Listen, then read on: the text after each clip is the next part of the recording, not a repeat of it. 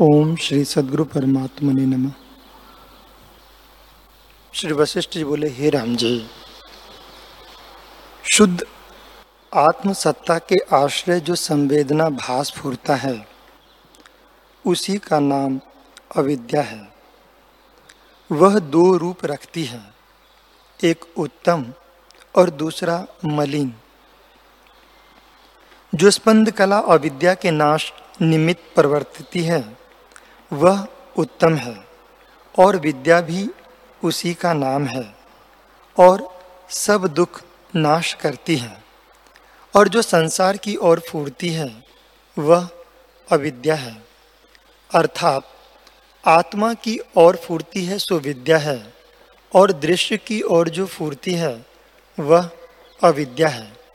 पर दोनों स्पंद रूप हैं। इससे अविद्या का नाश करो।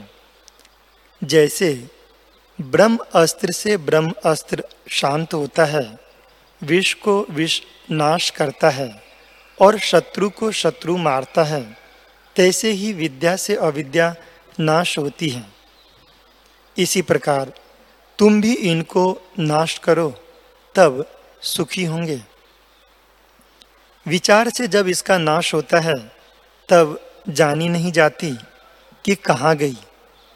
जैसे, दीपक से अंधकार देखिए तो नहीं दिखता कि कहाँ गया। बड़ा आश्चर्य है कि जीव का ज्ञान इसने ढांप लिया है। आत्मसत्ता सदा अनुभव और उदय रूप है, पर अज्ञानी जीव को नहीं भासती। जब तक अविद्या नहीं जानी जाती, तब तक फूर्ती है, और जब जानी, तब नहीं जा जानता कि कहाँ गई, इससे भ्रम मात्र सिद्ध है। आश्चर्य है कि माया ने संसार चक्र बाँध रखा है और सत्य की नाई है, पर असत्य है। बुद्धिमानों को भी यह नाश कर छोड़ती हैं तो जीवों का क्या कहना है?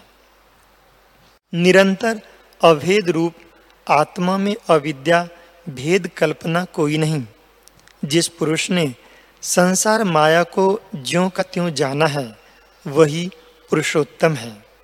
जिसको यह भावना हुई है कि अविद्या परमार्थ से कुछ नहीं, असत्य रूप है, सो ज्ञानवान है। जो कुछ जानने योग्य है, वह उससे जाना है। इसमें संशय नहीं। जब तक तुम स्वरूप में न जागो, तब तक मेरे वचन में आसक्त बुद्धि करो और निश्चय धारो कि अविद्या नाश रूप है और है नहीं।